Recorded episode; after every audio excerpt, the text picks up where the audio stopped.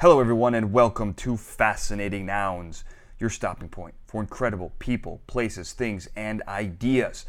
This is a nexus point where we explore the intriguing, interesting, invigorating, weird, wild, wacky, the fun, the frivolous, and the fringe. I'm your host, Daniel J. Glenn. Tonight's topic shamanism. Tonight's guest, Howard Lip, and he's sitting right next to me. Well, Howard, thank you for uh, coming out today, man. I really appreciate you taking time out.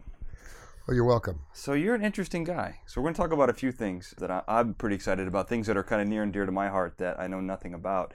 Um, so you know a lot about shamanism, which is how we kind of um, met each other and kind of developed a connection. And you also do uh, a little bit with audio healing, which we're going to get to. Yes. You're because I met you as an audio designer on a on a film, I believe. Right, That's how we right. met. Well, let's talk about shamanism first, because I don't think a lot of people that are going to be listening to this know even what that is. It's going to sound, you know, like voodoo kind of stuff. So, shamanism is an interesting practice. okay. Um, the word shaman actually comes from Siberia. It's a Tungu- Tunguskan word. Shaman, yeah, it's actually a Russian word. And, that. you know, the practice of the shaman is really to step into altered states of consciousness to get information, sometimes to affect healing, sometimes to divine facts. And um, it typically, in most cultures, has not required any plants or other substances to achieve the altered state. Does not. Does not. What about? But aren't shamans like when I think of shaman, I think of like a medicine man or Yes, medicine man, but medicine in the traditional indigenous sense of the word actually means energy. So it's not something you take. That's the It's more. not That's a more modern. something you take. There are some cultures, obviously, that use plant plants that generate an altered state of consciousness, but most of the indigenous cultures that use plants are not generating an altered state of consciousness with a plant or a mushroom. a or any or any kind of naturally occurring. They generally generate an altered state of consciousness with drumming. Oh, so how does that work? Well, modern um, psychological wisdom now knows that if you drum at a certain frequency, you can enter the theta state. Okay, you, right. I know about this a little bit. Yeah. Okay. So it's somewhere in the 180 to 240 beats per second range. because it mimics the cycles of the of the Right. brain pattern. The, the exactly. And so it entrains the brain into that into that state. And in the theta state, we tend to be able to journey. And we're not really journeying into realms that we aren't already presently aware of. You know, some people say they get guidance or wisdom from an inner voice or from some guides. Some people use meditation to connect into the wisdom of of what they call ascended masters or teachers or animal spirits or even plant spirits. So uh, uh, is that those the only goals of shamanism? Shamanism has been used for a lot of different things. Um, one is to just learn information, to connect in with guidance. Um, it's been used to find new places for a tribe to move. It's been used to divine healing. It's been used to identify energies that may be infecting people. Because when it comes down to it, it's all a vibration, and the vibration of illness is another life form separate from the human body. For example, if you have typhoid, you have been invaded by a living being hmm that is multiplying and causing harm. So, in the shamanic state of consciousness, this being can be discerned. Okay, so it's- so it's not like chi, like uh, acupuncture or the energy flow. Well, chi is, um, is it similar? In is the flow of, of life force or life energy. of your individual being, not of an- your individual being, and it is energy that that um, that we receive from cosmic source, from our own life force, and grounded through Mother Earth, which is its own part of the battery flow of energy. Okay, so when you say infecting energies, you mean It could be the energy of something physical, or it could be the energy of something non-physical. This is where um, people with a modern sensibility start to think about this as being mumbo jumbo. okay? However, I don't think there's a human being alive who can't relate to the experience of stepping into a room with somebody who had a very toxic presence Hmm. and being able to feel it. Even before they spoke, wow, that person feels really angry or that person feels really sad. Mm. It's an energy you can feel. And, you know, our culture is bombarded by so many sounds and so many signals that it's more challenging for us to discern them in the normal state of consciousness. You walk into a room with a thousand people at a gathering, you get close to some people, you can kind of sense their energy. hmm You know, in a room that's crowded with that much energy going on, it may be more difficult. But isn't like individual voices? Like if each person has an energy signature that's given out, right? And you're trying to pick up on it. I mean, it's it's like everyone saying hello, hi, hi, hi," Right. And you're trying to hear one in particular person. It takes So mean- practice to be able to tune in. Uh, but I mean, even in a big room, I think it'd be more difficult than you know. Than More if you stepped difficult, as you said, because there's a lot of people saying hello. Yeah. Um, so so the, the purpose is to manipulate that energy or to use The it. or purpose change is it? to first identify if it's an energy that's not that person's. For example, Mm. when you're doing healing. Okay. and in shamanic practice, it has been used culturally for lots of different purposes that are not necessarily good. Positive. okay. Well, uh, You've heard of people Go that- on. What do you mean? Like well, uh, putting um, you know, putting a curse on somebody. Oh, I I, hate to use that word, but it's because okay. it's so you said it. It's your words, not mine. Right. Yeah. right. But putting bad energy on somebody, wishing them harm, wishing them ill, wishing them something bad to happen. So to manipulate it for your purpose to to affect someone else negatively. Yes. Okay. Um, so what what exactly do you do? So do you um, when people come in, how do you? When people come in, we use sound and vibration. I even practice something called acutonics, which is like acupuncture with tuning forks. Hmm, I've never heard of that before. It's a pretty interesting practice. I guess it's been around about 20 years. Okay. And what they, uh, what we're doing basically is opening blocks in people's energy system. You know, in in um, Vedic um, medi- medicine practice, they call it the nadis. In Chinese medicine practice, they call it the meridians or the Mm, right. acupuncture points. Sure. So, similarly to acu- acupuncture, we're opening these channels in the body to allow energy to flow. And more and more scientifically, we're starting to understand through some techniques that had been discovered years ago, like Kirlian photography, where we can actually see the flow of energy around a human body.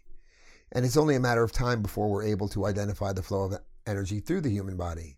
Okay. We know that the human body is a series of electrical and biochemical impulses that allows us to see and hear and feel and move and function in the world. And interpret it all because all the And- yeah that's all the interpretation. And then we have this incredible brain, which you know, no one really knows where in the brain our spirit lies, or, or you know, we know it's a massive associative memory architecture Uh-huh. that allows us to associate sound with um, sense, like touch and smell. Right.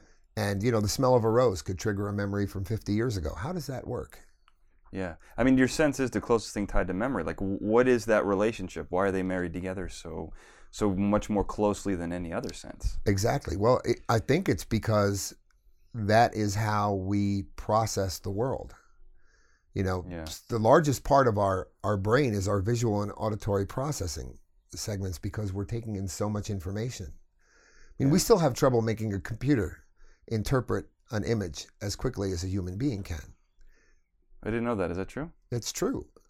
You know, vision processing for computers really is about identifying components that are being automatically placed on a circuit board. Right. But to actually have a camera connected to a computer identify an electrical outlet on the wall is quite a bit more complicated than it is for a human. It takes a human about a second and a half to look around a room and find an electrical outlet. Mm. It could take a robot with the most sophisticated computing minutes, if not hours, to identify them because they have so many different shapes and colors Right, and yes. orientations. And a Yeah. human being can suss that out instantly because we have something called associative memory, Mm. which means that we can look at a visual and associate orientation and we can work things out in a three dimensional way very quickly, whereas a computer has to use an algorithm and a human is using a very different processing ability.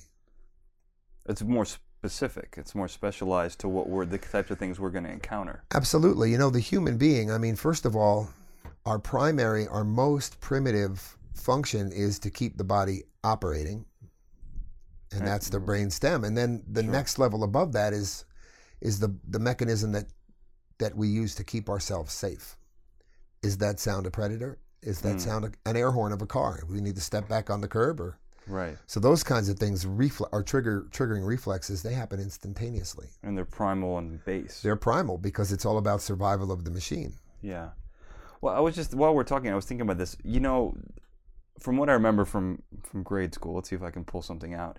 As far as the senses go, the types of components that go into to, to creating the individual sense. So let's say you, your taste buds, you have four different tastes, correct? So the combination of whatever it is, if you eat sugar, it's going to hit that sweet spot more than it's going to hit the sour spot, and it's that's how we can tell. So there's four in the tongue, uh, in the eyes there's three. It's still it's red, you know, it's red, yellow, and blue, I believe. Um, I don't know what touch would be. I think there's so many different types of, you know, whether it's felt or whether it's you know rough, hard, you know. But in the nose, I remember this specifically because we had a I, had, I asked this question in class and the teacher had to go look it up is that in the nose there's actually seven different types of combinations so that would make it more specific than any other sense that we have It is, and depending on the type of being, um, there is a much greater percentage of the brain dedicated to processing that organ. For example, dogs have a much more elaborate um, processing segment of their brain dedicated to scent. Yeah Whereas vision, they don't. First of all, they see in black and white, but it's not that critical to their function. right You know, Yeah. seeing, I mean, there are blind dogs that function well. I had one yeah Yeah. Um, so for them, their sense of smell and their hearing are the most critical needs. Black and white works fine for them for vision. Yeah, that makes. And I guess the ear, I didn't think of it because the ear has so many different, you know, cilia with little things on top. So they, the number of frequencies, the dynamic range, bam, nailed it. You're you're an audio guy is greater than would be the dynamic range, even the um, electromagnetic spectrum of sight. I would imagine. I'm just throwing. I don't know if that's true or not, but Well, the electromagnetic spectrum of sight is actually a pretty small range. extremely small. A very small range of frequencies, what's visual to a human. And I think the hearing is greater, you know, frequency The bandwidth of frequencies in terms of um, what you want to call octaves or decades of sound. Yeah. yeah, the human being hears, you know, I think, you know, 20 hertz to 20,000 hertz, Right. which is several decades, Yeah. Decades meaning. uh, times 10, 20 Oh, oh, I see. I see what you mean. Okay. So, uh, so let's go back to so the uh, acu- tr- accutronics. Acutonics. So how does that? How does it work? Um, using tuning forks that are tuned to various planetary frequencies. And one of them being the fundamental one, which is the grounding one, which is the frequency of Om, Oh. which is actually tuned planetarily to the annual frequency of the Earth orbiting the sun. What is that frequency? It's about 135.1 hertz. The 22nd or 23rd octave of it is. really? So, oftentimes you'll hear monks chant or people chant Om, and not so accidentally. It's between C and C sharp. Is that pitch comes up a lot, and the Innu say, who live up near the Arctic, that you could still hear the Earth make that sound no kidding. because there's no city sound or any other sounds to drown it out. That's amazing. So that's the frequency of Om, or the Earth. Yeah. And there are several other uh, frequencies that are used in your basic set of forks, which is um, chi, which is the uh, frequency of the Earth rotating one day, which is considered to be the frequency of energy or chi in the body. Mm-hmm. And then there is the frequency of the new moon and the full moon, which is used for opening or yin. The, the full moon is yin. And the sun, which is the sun's rotational frequency, which is yang.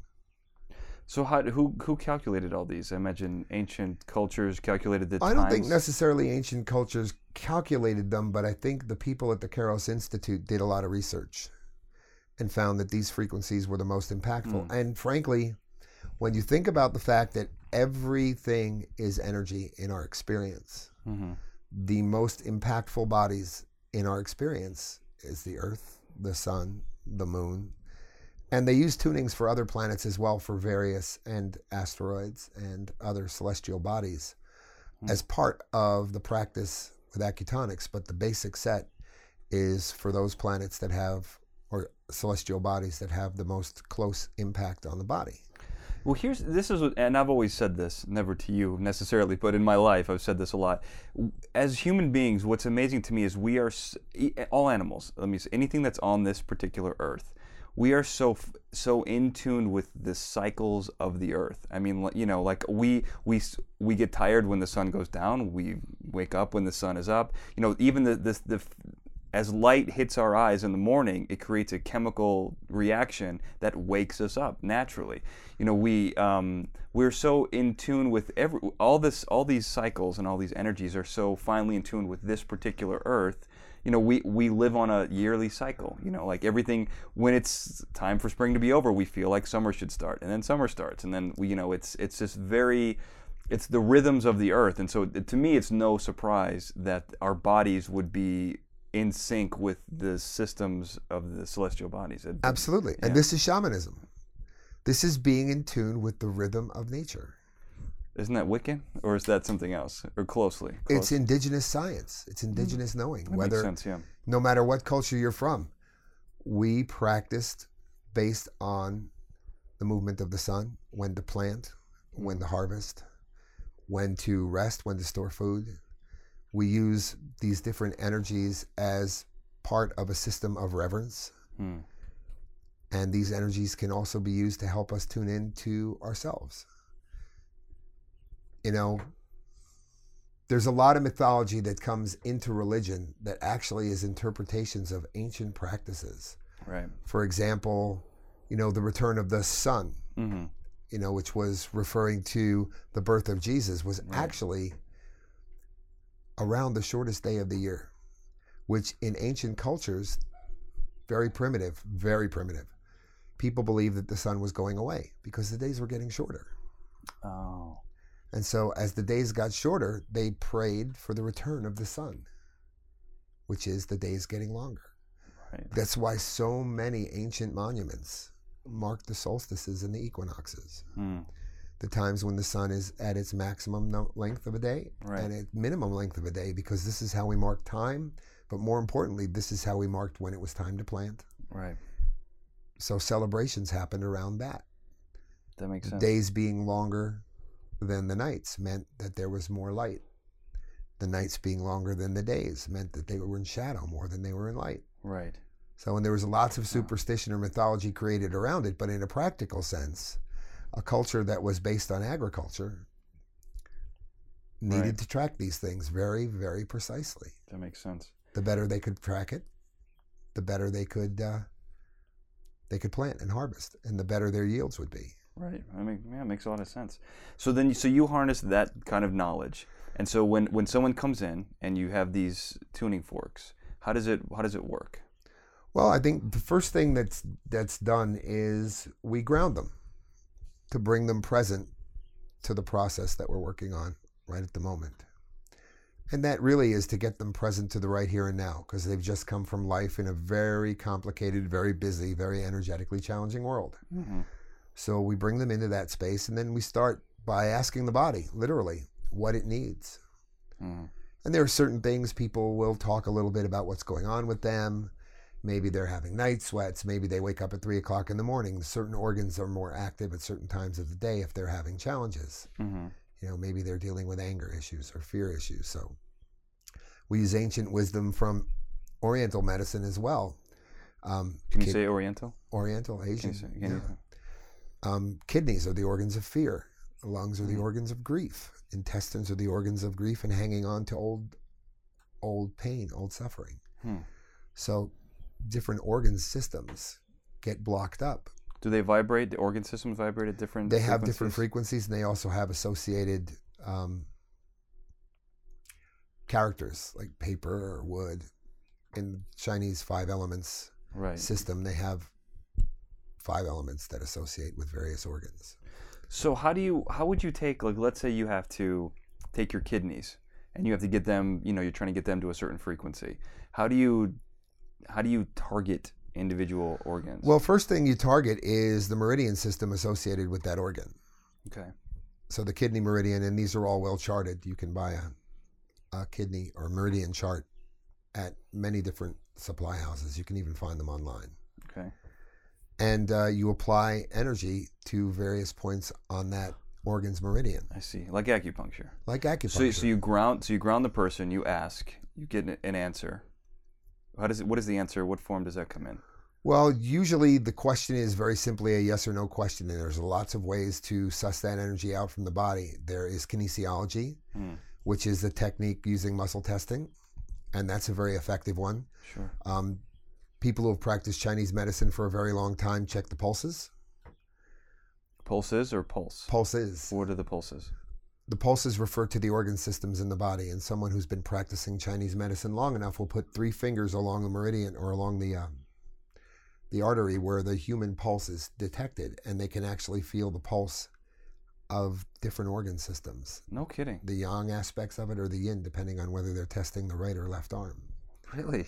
They say you have to test 10,000 pulses before you get good at it, but there's also, Everything's ten thousand with the Right. Chinese. you yes, know, it is. Well, you know, do it a while. Right. Yeah. Do it a while. so you, so you, can you do that? I mean, are you good? You know, I generally ask the body. Yeah. I intuit it more than anything because Yeah. the body is actually very willing to speak. And when Yeah. you have a person in a state where they're calm, yeah. you know, and part of it is the discussion you have beforehand. With They'll tell you what they're working on. Oh, uh, You know, if they're dealing with anger, you already know there's some things going on with the liver. If they're dealing with fear issues, you already know there's some things going on with the kidney. And then there are certain places in the human body where energy naturally gets stuck. mm, like uh, Um, there's a an intersection of three yin meridians which help to move water that that you cross. pointed to your ankle. yeah, just for above, those listening just above the ankle. Um, it's called the three yin crossing, and that's a, a place that gets stuck often. That sounds like it's a cool name though. The three yin crossing. Yeah. I'd build a house there. Yeah. And so, so what do you do to get it unstuck? Well, the But- first thing you do is you use the new moon fork and the grounding fork, the Om fork. The new moon is for opening. Oh, okay. And astrologically, it's been believed to be a place of opening. Mhm. It's um, and astrology ties quite a bit into to our life and to shamanism. that. Yeah, seems like it. Again, because the, the movement of the celestial bodies and their impact on us is undeniable. I mean, there's lots of different belief systems, and most of them is due to religiosity, which says that any of these earth based practices have to be bad because there's only one source. But the fact is, Hmm. that one source created all of these things. Well, yeah, the one source is just one step back. Right, exactly. You know, Yeah. there's the creator and then there's the creation. Yeah. And the moon is part of that creation. So it's Right. not necessarily about worshiping the moon, but it's about recognizing the moon's influence on the body. its right to exist. Right. and its importance. If it was created, it has a right to be here. Exactly, right? So Huh. no different than negative energies or positive energies. You know, there's a lot of belief around maybe God created some angelic beings that that uh, that turned against the source and and then become the supreme dark force. But Right. in the cosmology of reality, as I've come to understand it, there's nothing that the creator could have created that could become as powerful or as great as it is. Right. It's just not possible. Yeah, could like the old age old question, could God create a gun that could kill himself or something like that? Yeah. It's kind of a non sequitur. Yeah. Makes you No. think. It's, it's a mind bender. It's a mind bender. For it's sure. one of those things that George Carlin used to use to confound the priests when he was in Catholic school. like, could God make a stone so big that he himself could not pick it up? He got thrown out of Catholic school for that stuff. he did. He was good. He was a smart guy. He was funny. Um, so you have a lot of results with this. So um, when people A lot of results. People feel better. People feel better. And that's the most important part. You know, it's no different than is it a placebo effect? I don't believe so. Any more than I think testing sugar pills against Western medicines in a double blind clinical trial. One of the things we have found about clinical trials is, is that they don't publish all the results. They only publish, pub, Whoa, publish one the ones time. that support their premise. Yeah, yeah, yeah, yeah. They're not required to publish them all. But the fact is, if you look at all the published, if you look at all the reports that are that come from double-blind trials, especially on drugs, you find that they are virtually indistinguishable from placebo. And yet, placebo has no side effects. So how is that? hmm Is it that someone's belief that their body can heal is what allows them to heal? Well, in a nutshell, yes, absolutely. Hmm. There is nothing that a doctor can do for your body to make it well that will be effective if you don't trust that it will. Huh. So, so everything you do is pointless then, because if you just tell them and they believe that they'll get well, they don't even need anything. They don't really need anything. Occasionally, people need support to help remove blockages, to help open channels that have been stuck, Mm. and that can be very helpful, but it's not essential. Hmm. The human body is an equilibrium and healing machine. I mean, if you see a seven year old, they fall down, they scrape their knees, they get up, they cry it out, they go on. In three days, the band aid comes off, the scab is gone. Wow. Yeah. Why does it take so much longer for a 70 year old? Is it because the body is old? I don't believe it. You don't think so? Nope. You don't think we wear down and I think there are certain things about our metabolism that do tend to slow down a little very true. as the clock winds down a bit, but Yeah. I don't believe that the ability of the body to heal itself from anything ever changes until the moment that that body decides it's time to leave. Yeah. And then it can't heal itself after that. Well, it's done for whatever purpose. The meat suit that that person is wearing for this lifetime Yeah. has served its purpose. yeah. But do you think we have the ability to heal up until the end Absolutely. and heal anything? heal anything. More and more, we're seeing that people heal the spiritual aspects of what's going on with them. The physical body follows suit. It won't happen any other way. Hmm. You know, and I'm not saying spiritual in a religious sense. I'm saying spiritual in a getting right with who I am sense. Because religion often gives us a lot of rules that make it pretty impossible for us to get right spiritually Mm-hmm. because there's so many do this and don't do that and you're you're forever bad if you do this and Yeah. and the source and spirit doesn't work that way there's no judgment we're here to to learn how to be the best we we can be you know doing what we love with and for people that we love Yeah. Um, well, so uh, along those lines, when so there's some medicine work that you do as well. Yes. yeah i've been involved in in medicine work i've gone to south america a number of times um, i i had a interesting childhood it wasn't the most Didn't we all? yeah, yeah, and uh, you know, so I, I, um, I wound up with a drinking problem, um, because I just couldn't deal with how I was feeling, drinking and drugs, methamphetamine, cocaine. It was, it was pretty gnarly. Yeah. And in 2002, I stopped. Somebody offered me an opportunity to go to a treatment center, and I took it. And while there, you know, abstinence was a really good thing. Drug abstinence. When that's drug and alcohol abstinence was a really good thing. Getting separated from your playmates and playthings. And I participated in the 12 step way pretty rigidly for a long time. But during that process, I also came across a number of people who I knew from the from the fellowship who said, "Look, if you hang your hat here without getting any other assistance, you're going to wind up spending the rest of your life declaring yourself to be broken beyond repair." Mm. needing a daily miracle. And just the fact that at the beginning of every meeting you declare yourself to be whatever your disease is, right. it's like saying, I'm Howard and I have cancer. Yeah. Yeah, because you, you say it at the beginning, and it's and that's how you are for the rest It's of your life. It's a declaration of brokenness Yeah, permanently. that's true. That is. I didn't think about that, but that's true. And it's not effective. As a matter of fact, it's effective in keeping people sick. Yeah. And uh, I have nothing against 12 step recovery. It helped me a lot, but it wasn't the end of my healing, it was the beginning. Right. And it was suggested that I take a trip down to Peru and do some work with some shamans. So I did.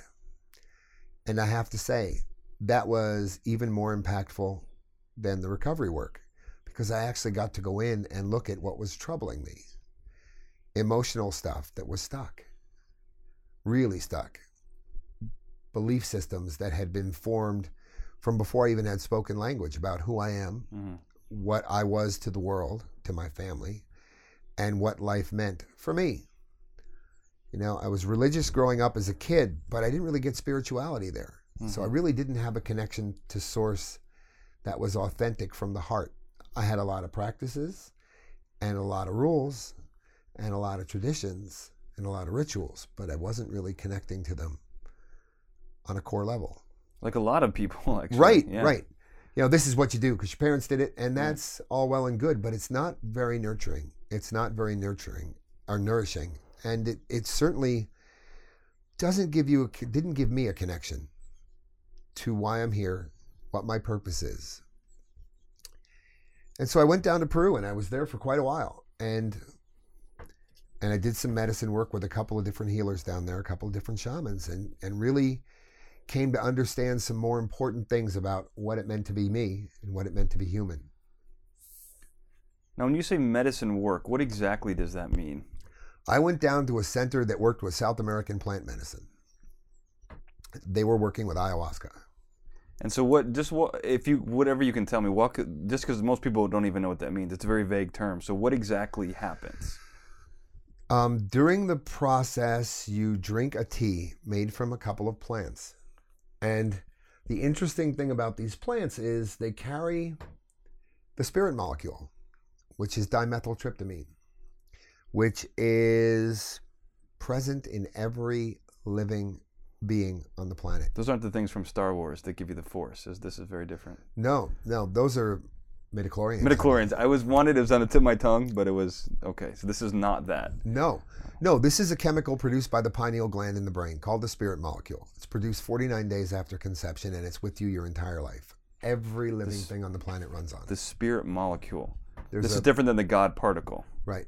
The So God particle is the gluon, I believe. Right. yes. So the spirit. Mo- I've never heard this. This is new to me. So the spirit molecule.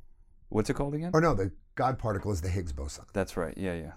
Um, very close to the gluon, though. Yes. The the the, the spirit molecule. The interesting thing about what's it it is called? we all run on it. Dimethyltryptamine, DMT. It puts your antenna up into the spirit realm so that you can actually see and experience the energies that you can only sense in the normal state of consciousness. Okay. This is one of those practices where anyone can step into this realm um, without Drumming. drumming. The drumming practice for shamanic journeying is a really good one, and anybody can do it, but it takes a lot of practice. Stepping into this realm with the aid of a shaman, someone who is trained in this kind of ritual, down in Peru. There are, there are other places in the world, I think Ecuador and Brazil. And the Daime Church here in the States actually practices it as well they do it in a different kind of a context. It's about going in and finding all those things that are out of alignment with being in love with who we are and clear on our purpose for being here and ready to step out into life and live that purpose powerfully. For some people, that may be some trauma and wounding that they had as a child. Maybe they were molested, maybe they were abused. Um, you know, maybe they were raised in a Catholic school where they didn't really resonate with all the rules and and all of the things that go along with that. There's an infinite number of things that can cause someone to be out of alignment. There's a lot of things that can go wrong in your childhood. That's for Yeah, sure. there's a lot yeah. of things that can go wrong through life. And, You know, one of the things someone said to me is if you don't believe that you had a guardian spirit or a guardian angel or some kind of an animal totem in life, then just imagine all of those instances where you survived the unsurvivable.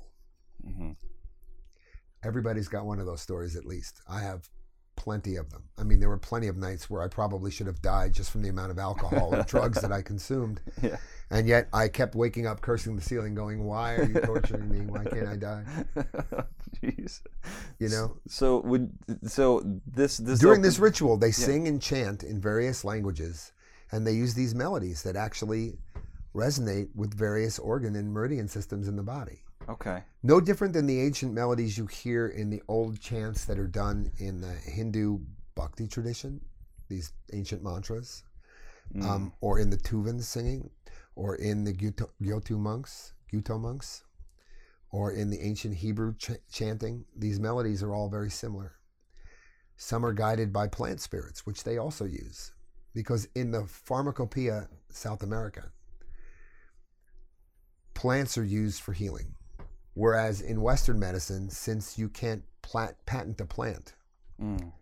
they have to find an extract of that plant that they think is the active ingredient so they can patent the extract and the process for extracting it. But what we found is that the plant itself is very balanced medicine. They have no side effects.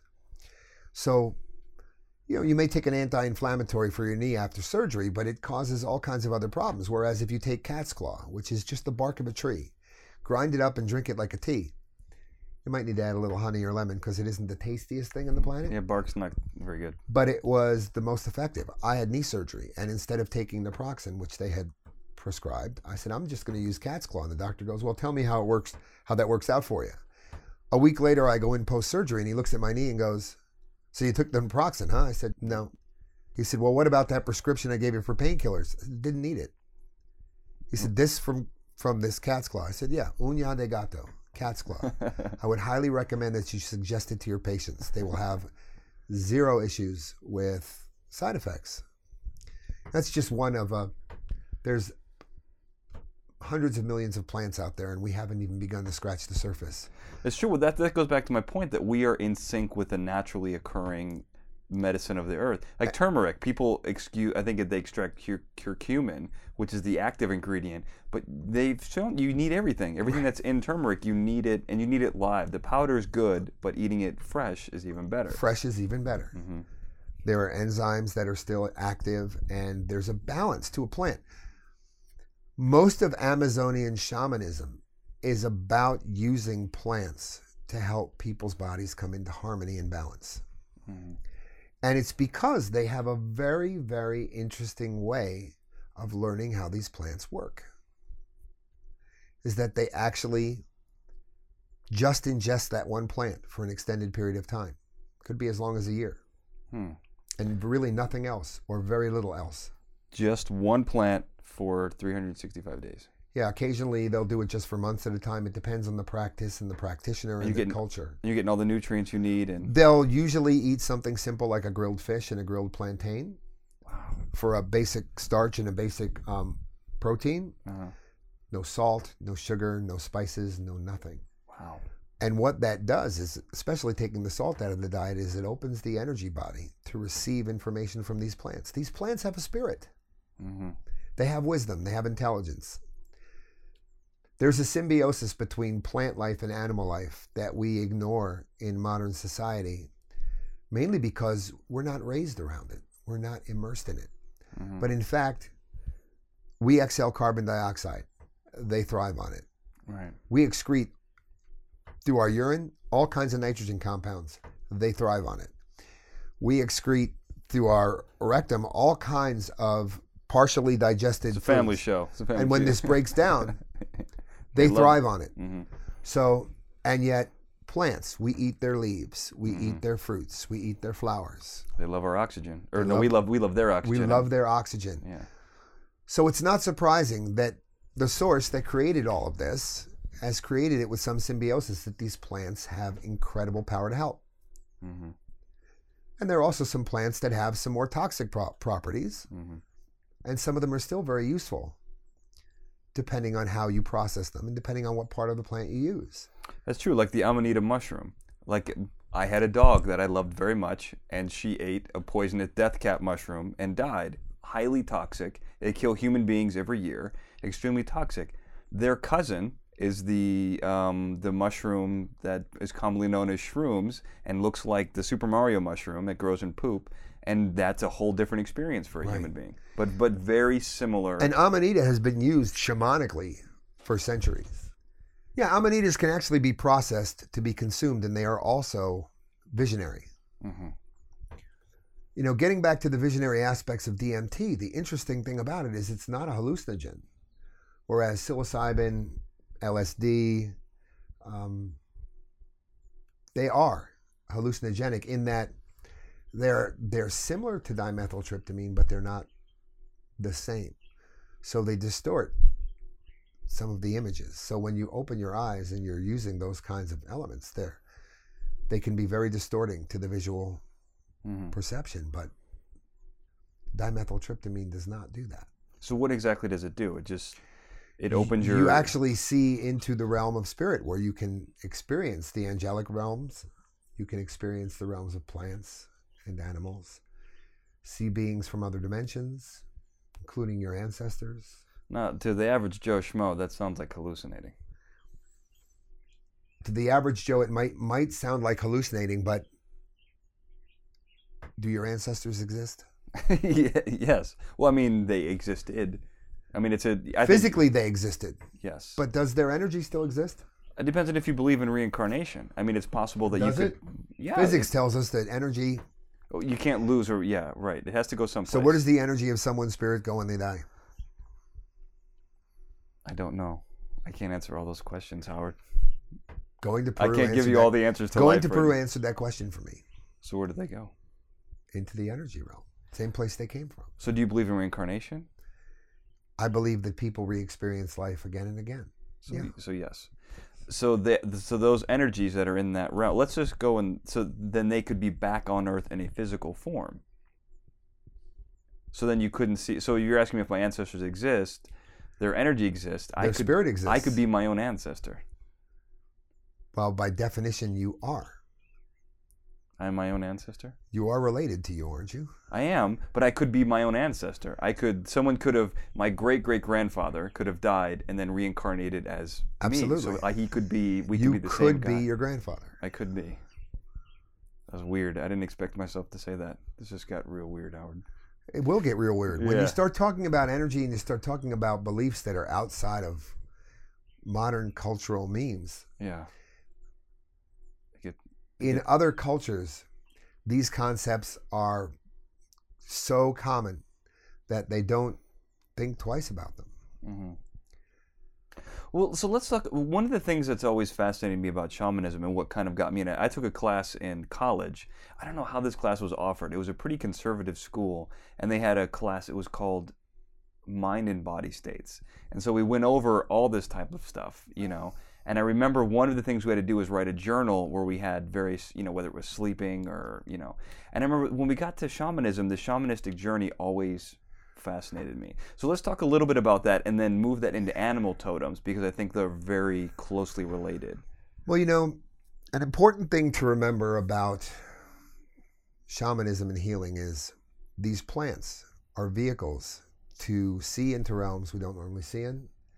And these plants are also ways to bring balance and harmony into the body. But the real, real healer is love. So, really, the work is about getting to a place of self love. hmm Anything that's out of alignment with that needs to go. Now, if that means changing how we live, changing our actions, or we continue to do the same things, whether it's carrying the fact that I'm still angry at my mother for the way she was in her life, any aspect of it doesn't matter. If I keep carrying that anger, then it's just going to be a block. Hmm. Traditionally thought of as being in the liver. So illness comes from being out of balance.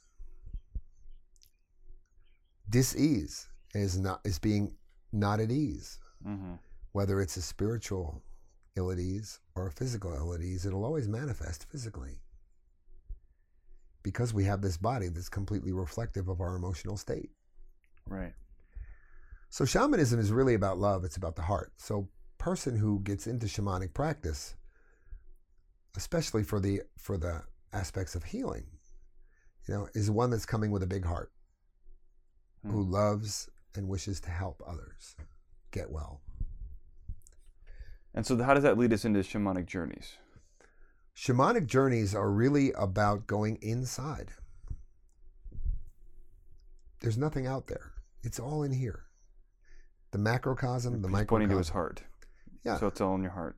it's all in your heart. It's all inside this He's still pointing this to his vessel, heart. this yes. body.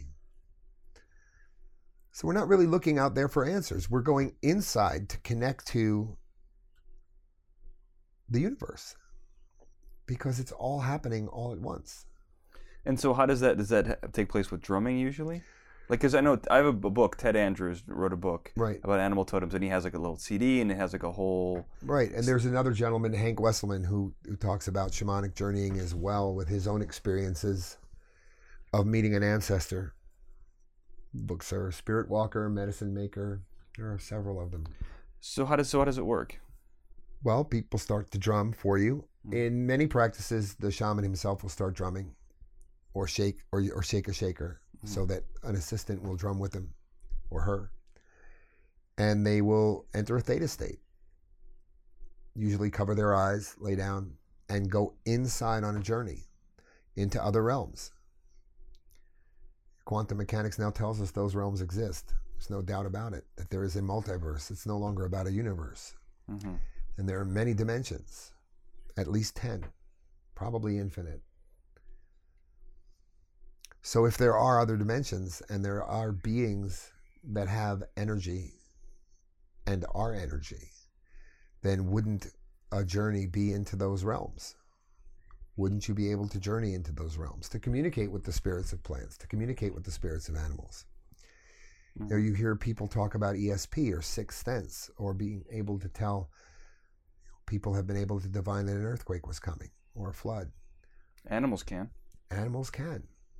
You know, are they sensing those micro vibrations in the ground or are they sensing the shift in the energy of the earth? Because they're far more tuned into it than we are.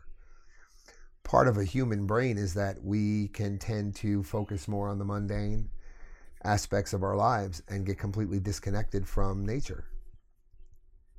I've always said that.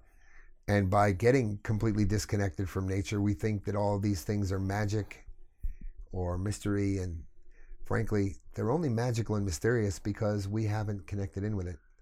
So the shamanic journey is really about connecting in to those aspects of existence. And I think, quote, more primitive cultures um, tuned into those more easily because they didn't have all the distractions of modern society you know, we're being constantly bombarded by messages. We always have something to do, somewhere to be. Turn on the radio, get the cell phone, and all the electromagnetic waves that are bouncing around may also impede us from that connection. But when you get into places that are more out of the way, more away from big cities, where people live more in a rhythm of life, in the rhythm of nature, they're more tuned into these aspects you know, what we used to call primitive people.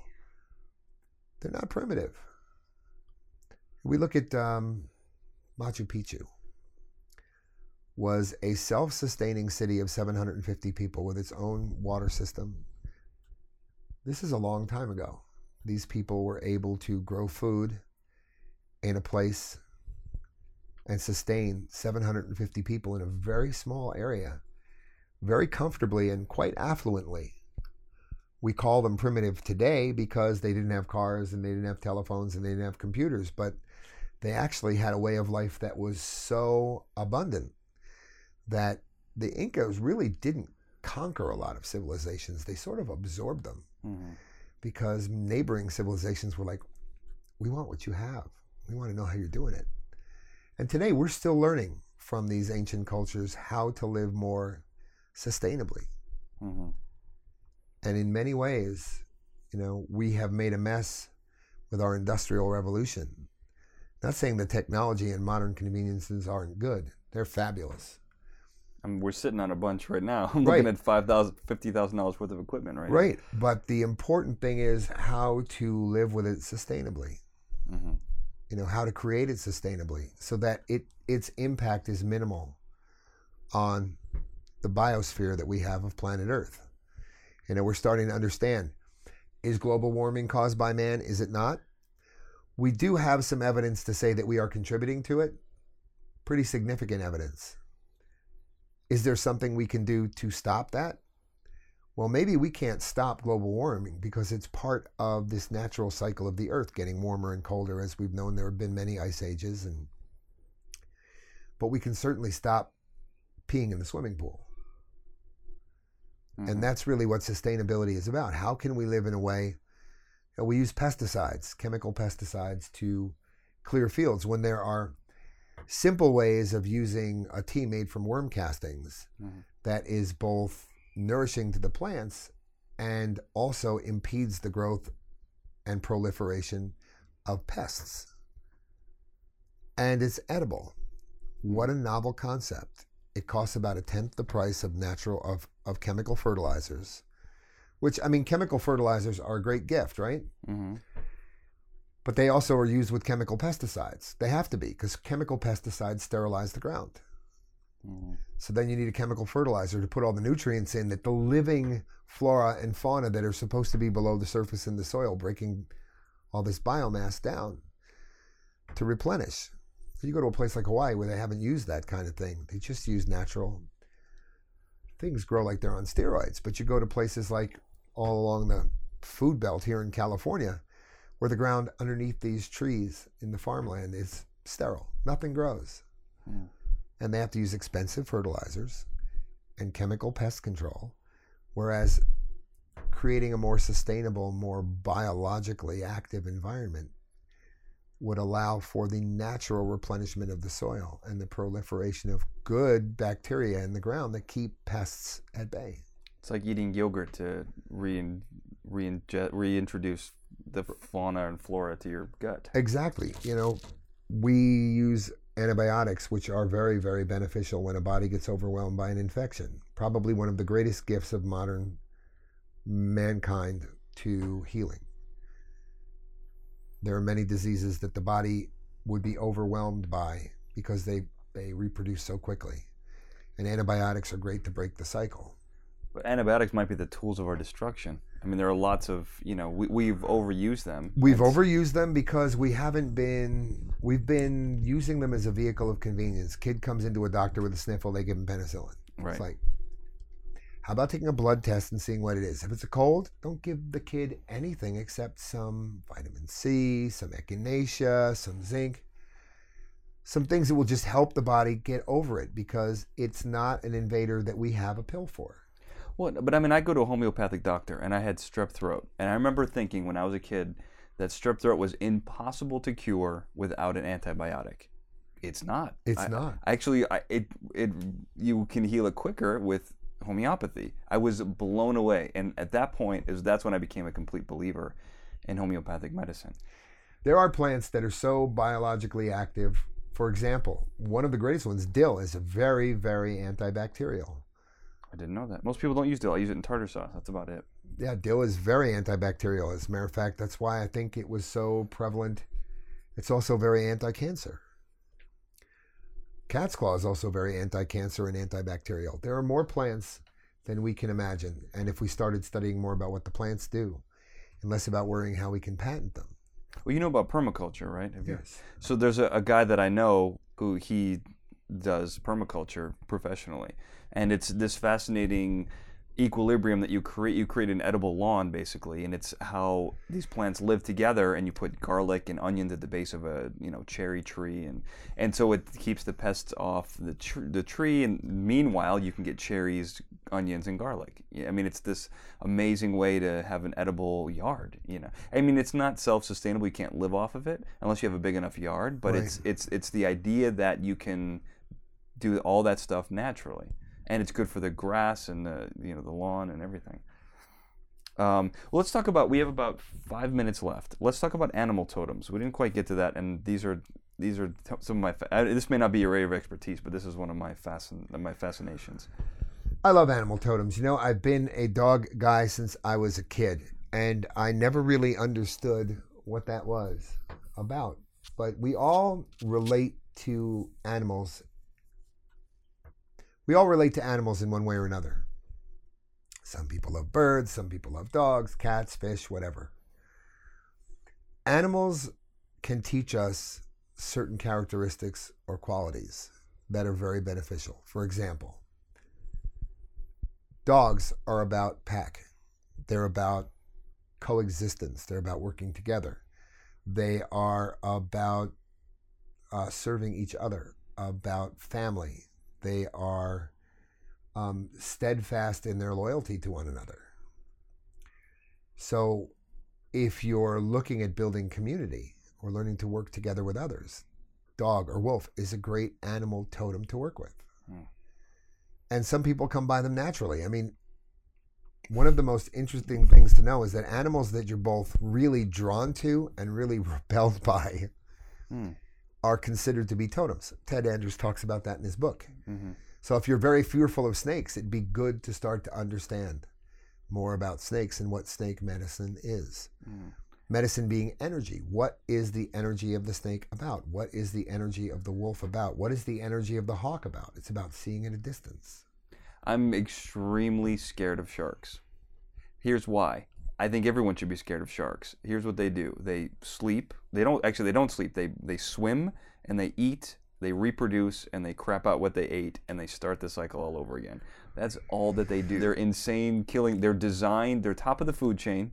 They're they're the one of the, those and the cockroaches are perfectly designed animals to do what they do. No one kills and eats more than the shark. What's the energy there? Well, the energy there of the shark, they are. Don't bullshit me now. The shark is about cleaning up the dead and the dying. Well, that's more bottom feeders. That's like a nurse shark, a lobster. They eat live things, though. They sharks like are people. predators that generally attack the People. weakest, the weakest animals. If you actually count the number of human shark attacks, I think you'll be, I think you'll be It's pleasantly surprised to know, first of all, that it's when humans are invariably and foolishly in a place where sharks are. Mhm. Now, if you go snorkeling in, in Hawaii, you will look down and you will see lots of sharks. They're not really interested in attacking people. When a shark invariably comes up and bites a surfer in a wetsuit, it believes and thinks that it's going after a seal. Right, It's going after its regular food source. right. It doesn't eat things with big gear on, and you know, It doesn't want to try chewing up neoprene right, or a polyurethane surfboard. right. And frankly, they don't really want to kill, don't really try to kill anything that they can't devour entirely. Mm. They usually feed on the diseased and the weak and the old.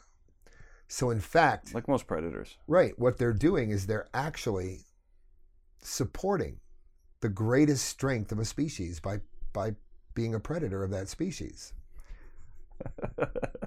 Try selling that to the species being attacked. Well, I I don't mean, I think, believe I don't but- think the seals ever worry about it. You don't think they're ever worried about sharks coming in and I don't think they ever think about it. I think they live their life doing what seals do. And if a shark comes by, they do their best to get away. And if they don't, they don't. I think if a if a seal a seal has a sniffle and they're like, oh, dude, I'm like looking around. It's the slowest seal of the group. I think he's kind of like, dude, I'm I gotta. I, I think he's worried. I really do. I don't think he thinks about it much. I think he does. I mean, I, look, I don't know, but maybe well, we tend to project more human emotions on the animals. Than maybe a little Disney have. Disney action going on over here. But You know, in a chase, I think that seal is thinking about getting away. yeah, And once that aspect is not possible, then the seal is definitely already stepping into the spirit realm. As you can see, I mean, up here in, in the canyon, we see owls and hawks pick up prey all the time. And Yeah. once the chase is over, you can see the surrender in the animal that's about to be eaten. oh, that's depressing. That's how we're gonna end this, on that depressing note. Animals giving up and dying. Not giving up, the but they're surrendering to the natural order, which is Ugh, some get eaten, some get run over. That's not the natural order. Now, maybe now it's the natural order, but it was. It's an unnatural order. It's an but you know, many order. squirrels end their life here in the canyon because they think that they can outrun a car. yes, true. Um, well, Howard, how can people get in touch with you? Do you have uh, anything to promote? Do you have a website? What do you, you know, what, what do you Well, you? in the years of experience of working with um, with music and sound for healing, um, I make music. I make music that is both uplifting with my wife, inspirational, fun, and or shamanic in nature that takes people on a journey inward. And it is about feeling better.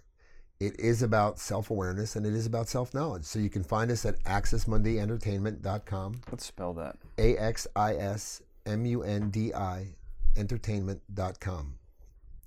And that's that, that shows how they can get the music. They can download That shows it how they can get the music. They can also get in touch with me and learn more about sound through the website. Through the website. I assume, do you have a Twitter handle? Do you have a Facebook page? At Howard Lip. At Howard? No kid. I didn't think you were gonna say yes. Most people, most people uh, aren't really that into Twitter, but I'm gonna write that down. At Howard Lip, and they can contact you through the website. Yes. Um, this is great stuff. This is right up my alley. I'd love this stuff. I wish. I, I also do about it. spiritual counseling for people. Is that? Oh, okay. This is all. Uh, this is all through the website. People. Can Uh, the website is just um, the music company, music. but if they contact me through that website, they can learn more. Oh, no kidding. There will be a new website coming up about that spiritual Oh, good. guidance. I think that there's something after going through the journey that I've had in life. I think there's really something that I can share with people about how to get more in touch with the source without maybe the things that have troubled them about their upbringing religiously because religion and spirituality don't necessarily intersect. That's, that is that's the, the, the lesson we all learned pretty early Yeah, on. yeah. Um, all right, Howard. Thank you so much for taking time out, and um, we'll talk to you soon. See you later. Thank you.